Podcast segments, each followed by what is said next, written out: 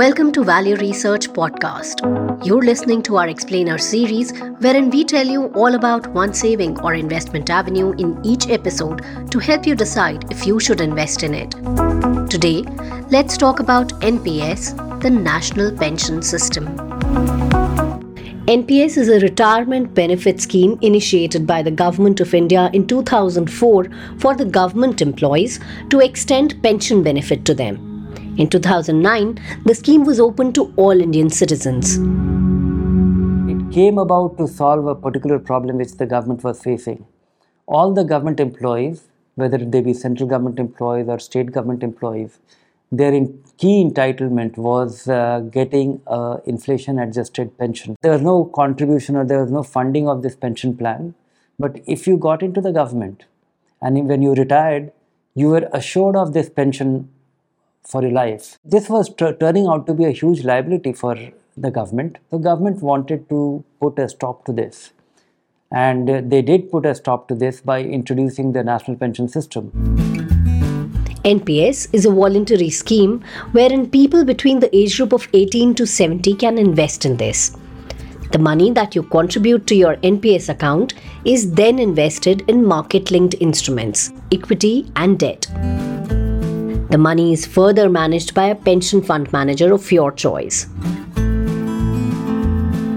There are three different kinds of NPS accounts Tier 1, Tier 2 regular, and Tier 2 tax saving scheme. Any individual between the age of 18 to 70 can opt for the Tier 1 account.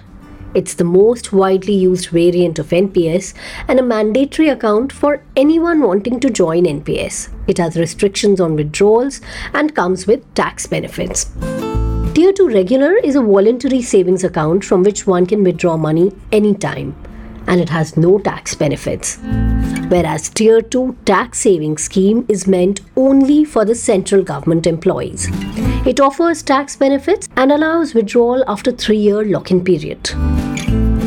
While investing in NPS, the investor gets two investment options. One is the auto choice and the other is the active investment choice.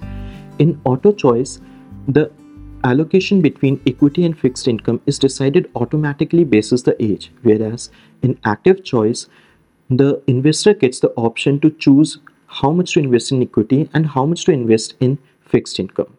If you choose the auto choice, the investor cannot invest more than 75% in equities after the age of 35. But if you opt for the active investment choice, 75% of your money can be invested in equities throughout.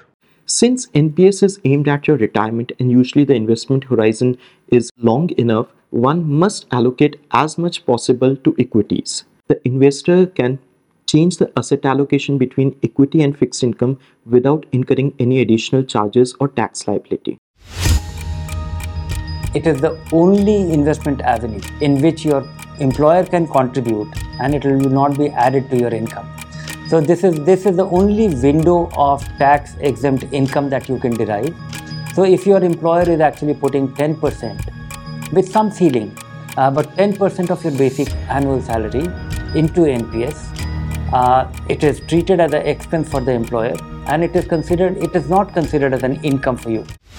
Second is lowest possible cost for any managed investment. Cost of asset management in NPS is 0.09%. It will be perhaps the lowest in the world. And uh, because NPS has been able to achieve a large scale, then I think you know one interesting feature is automatic rebalancing.